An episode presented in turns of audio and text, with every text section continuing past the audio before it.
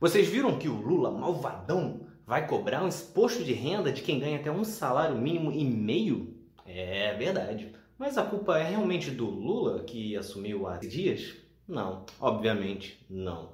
Não se trata de um reajuste que fez com que o Lula cobrasse imposto de renda dos mais pobres. Na verdade, foi a falta de reajuste. Isso porque o teto de isenção do imposto de renda não é reajustado desde 2016, quando o PT exatamente estava no poder. Em 2017 e 2018, com Temer, não teve reajuste. Em 2019, 2020, 2021 e 2022, com Bolsonaro, também não teve reajuste. Enquanto isso, o salário mínimo subiu de 880 para 1.302 agora.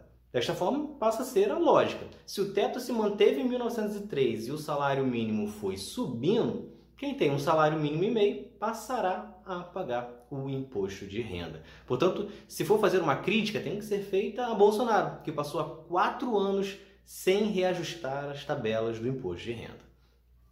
Ah, mas sempre há quem defenda e diga que Bolsonaro propôs uma reforma que aumentaria o teto de isenção do imposto de renda. E não houve qualquer esforço de Bolsonaro para colocar essa reforma em votação. Você pode pesquisar e, se por acaso você achar alguma matéria onde que o governo estava pressionando para colocar a reforma em votação, você pode comentar aqui na descrição.